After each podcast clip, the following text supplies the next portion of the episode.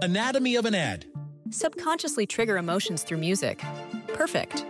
Define an opportunity. Imagine talking to millions of people across the US like I am now. Identify a problem. Creating an audio ad is time consuming. Offer a solution. Utilize cutting edge AI. Imagine creating all that in under 30 seconds. Well, we did to create this ad. To learn more about AI in the audio industry, download the white paper from audiostack.ai.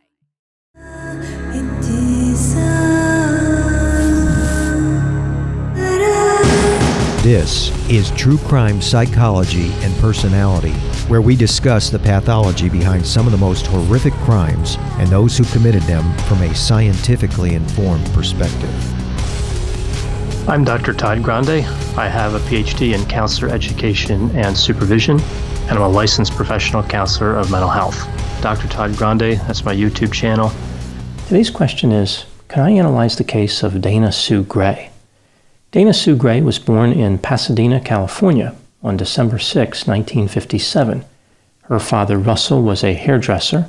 Her mother, Beverly, was a former beauty queen who worked as a model. Dana's parents had a strained relationship. Beverly was a poor manager of money. She would buy expensive items using Russell's credit cards, eventually reaching the credit limit. On one occasion, Beverly attacked an older woman Russell witnessed this attack and decided that the marriage was over. When Dana was two years old, her parents divorced. Over the next several years, Dana did not see her father too often. She routinely declined to visit him. Dana had a number of behavioral problems growing up. She did not get along well with her mother, stepbrothers, her classmates, and many other people. A few examples Dana would steal money from her mother she once cut a hole in her mother's favorite dress with a pair of scissors. Dana would urinate on the beds of her half brothers. Dana performed poorly in school. She would often skip school and forge notes to explain her absence. Dana constructed a catapult along with one of her neighbors and launched neighborhood cats into a swimming pool. I guess her motto was you can't spell catapult without cat. Beverly made several efforts to discipline Dana but was unable to get her behavior under control. Dana became sexually active at the age of 12. She had a substantial number of encounters, one after the other. When Dana was 14, Beverly was diagnosed with breast cancer. Dana was impressed by how compassionate the nurses were toward her mother when her mother was in the hospital. She decided that she wanted to become a nurse someday. Beverly died in 1973. Dana moved in with her father by this time, he had remarried. Her father's wife found marijuana in Dana's room and kicked her out of the residence. Dana moved in with her boyfriend, who was also her skydiving instructor. Dana became pregnant twice while she was with this boyfriend, but terminated both pregnancies. Dana graduated from high school in 1976 and enrolled at Saddleback College. She studied nursing and paid for her education by working as a waitress. Dana was not only disconnected from her father, but her relationship with her half brothers broke down as well when they argued about an inheritance from a relative who had died. Dana's family believed that she was greedy and did not have a conscience. Dana graduated from college in 1981 and quickly found a job as a nurse at Corona Community Hospital. Not long after this, she left that job for a better paying position at Inland Valley Regional Medical Center. In 1987, Dana married a man named Tom Gray, who had known her since high school. The couple bought a house in Canyon Lake, California. Dana developed an interest in athletic activities. For example, she would ride a mountain bike, windsurf, and skydive. Dana and Tom started several businesses and made a good deal of money, but it was not enough to keep up with Dana's spending habits. By the time the couple was married for nine months, they had already taken out $67,000 in loans. Dana's behavior destroyed the couple financially, which brought down her mood. In addition, she had a miscarriage. She started drinking excessive quantities of alcohol, as well as using cocaine and marijuana. Dana had an affair with a musician who was in a band with her husband, Tom. She moved out of the house and in with the affair partner. Dana was having a lot of trouble regulating her mood. She was easily provoked and would often become emotional. She started seeing a mental health clinician for these symptoms in March 1992. Dana and Tom declared bankruptcy in September of 1993. In November 1993, Dana was fired from her job as a nurse for stealing a number of medications, including Demerol. On February 14, 1994, Dana contacted Tom's parents and said that she wanted to meet with Tom. She would have contacted Tom directly, but he kept his phone number and address a secret from her, which was a wise decision. Tom's parents gave him the message, and he agreed to meet with Dana, but then he decided not to show up. Later, it was discovered that Dana had taken out an insurance policy on Tom without his knowledge. It sounds like Dana may have had a Valentine's Day present for Tom, something less like a heart shaped box of chocolates and more like homicide. It appears as though Tom may have dodged a bullet. That same day, February 14, Dana allegedly visited the condominium of an 86 year old woman named Norma Davis. She lived in Canyon Lake. Norma was the mother in law of a woman who married Dana's father in 1988. This is how Dana knew her. Dana allegedly murdered Norma using a phone cord and two knives. After this, she took her credit cards. Two days later, a neighbor discovered Norma's body. The police investigated. They found there was no forced entry. They found a footprint in the entryway, some blood on a chair, and a broken phone cord. On February 28, Dana visited a 66 year old woman named June Roberts, saying that she wanted to borrow a book. Like Norma Davis, June Roberts also lived in Canyon Lake. Dana had her boyfriend's five year old son with her. She had him wait in her Cadillac when she visited June. Dana ripped the phone cord out of the wall and strangled June with it before striking her in the head with a bottle. Dana picked up June's wallet and left the residence. She didn't steal any other property.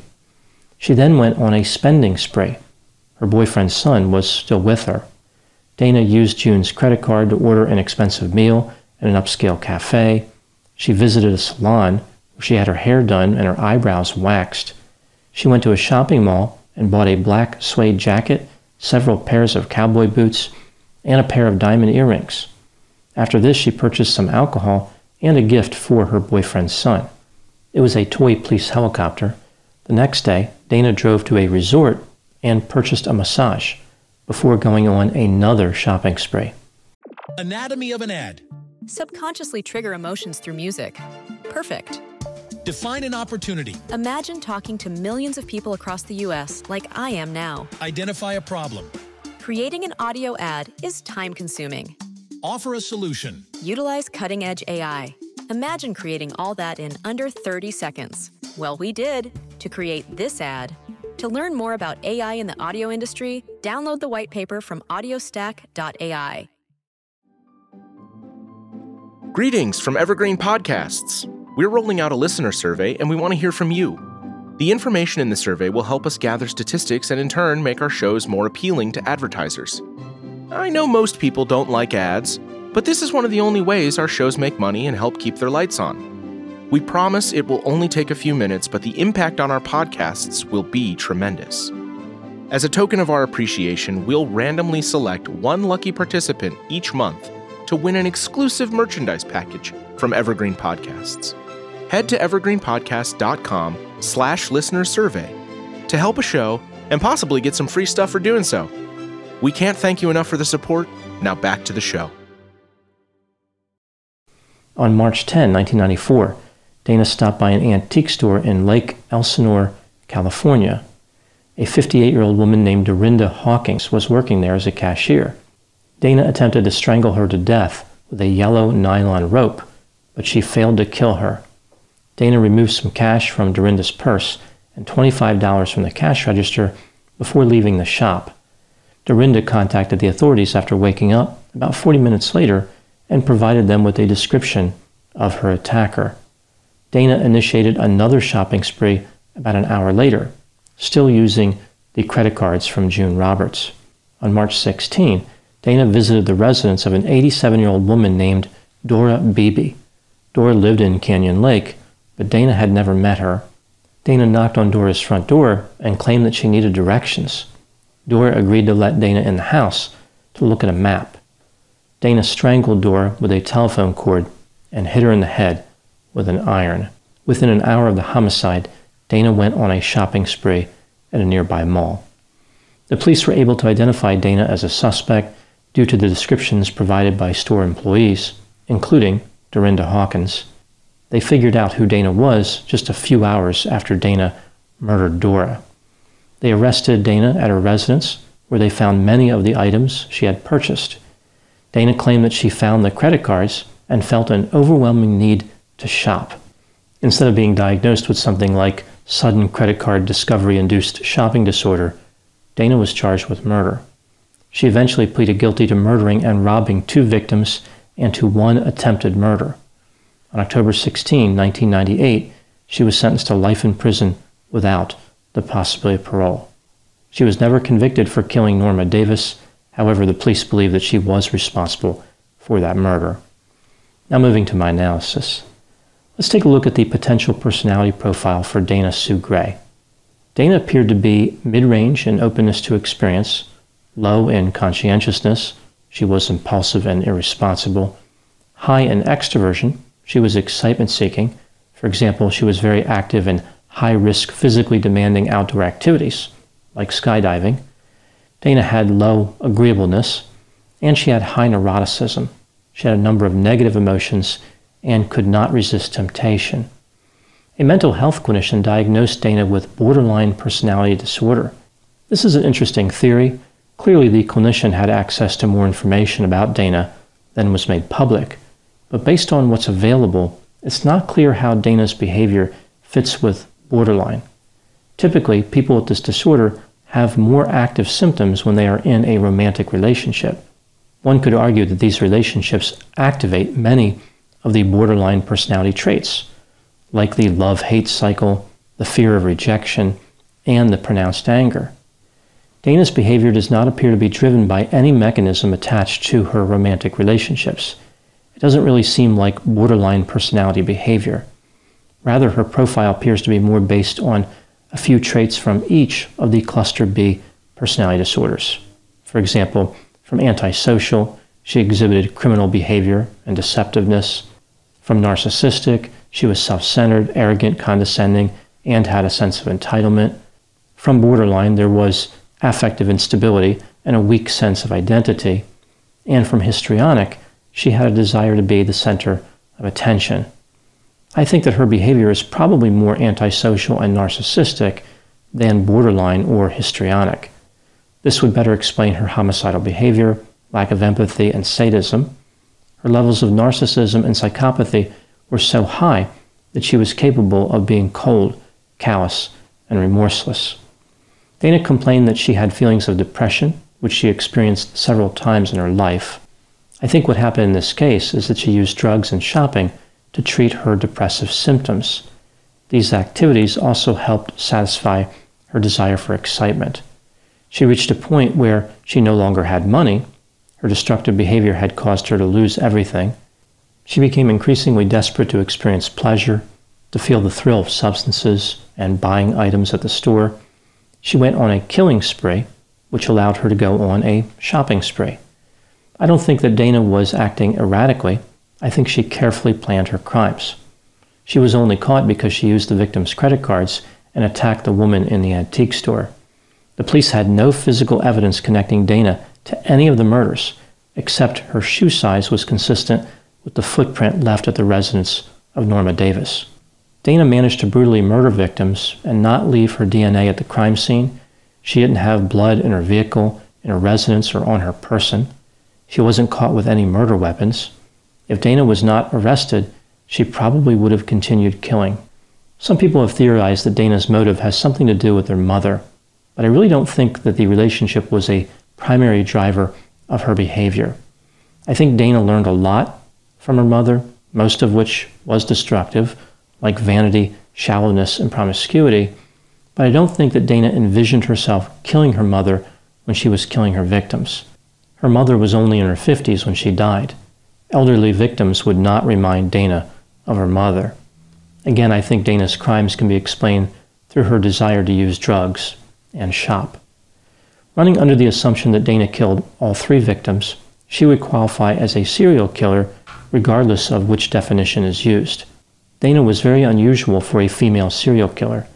Often, when we think of female serial killers, We envision somebody using poison, a firearm, maybe a knife, but not strangling victims with a cord or a rope. Dana's crimes were very physical. She expended a lot of energy. She was in close proximity. She watched her victims die. This was not killing from a distance in some manner that would disguise the viciousness.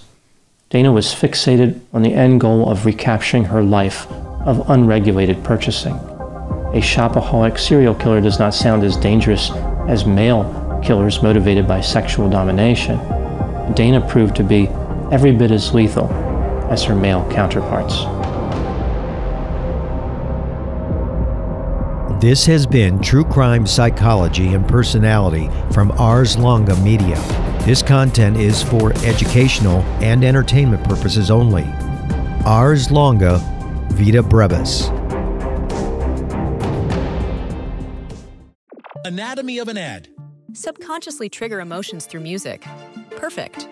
Define an opportunity. Imagine talking to millions of people across the US like I am now. Identify a problem. Creating an audio ad is time consuming. Offer a solution. Utilize cutting edge AI. Imagine creating all that in under 30 seconds. Well, we did to create this ad. To learn more about AI in the audio industry, download the white paper from audiostack.ai.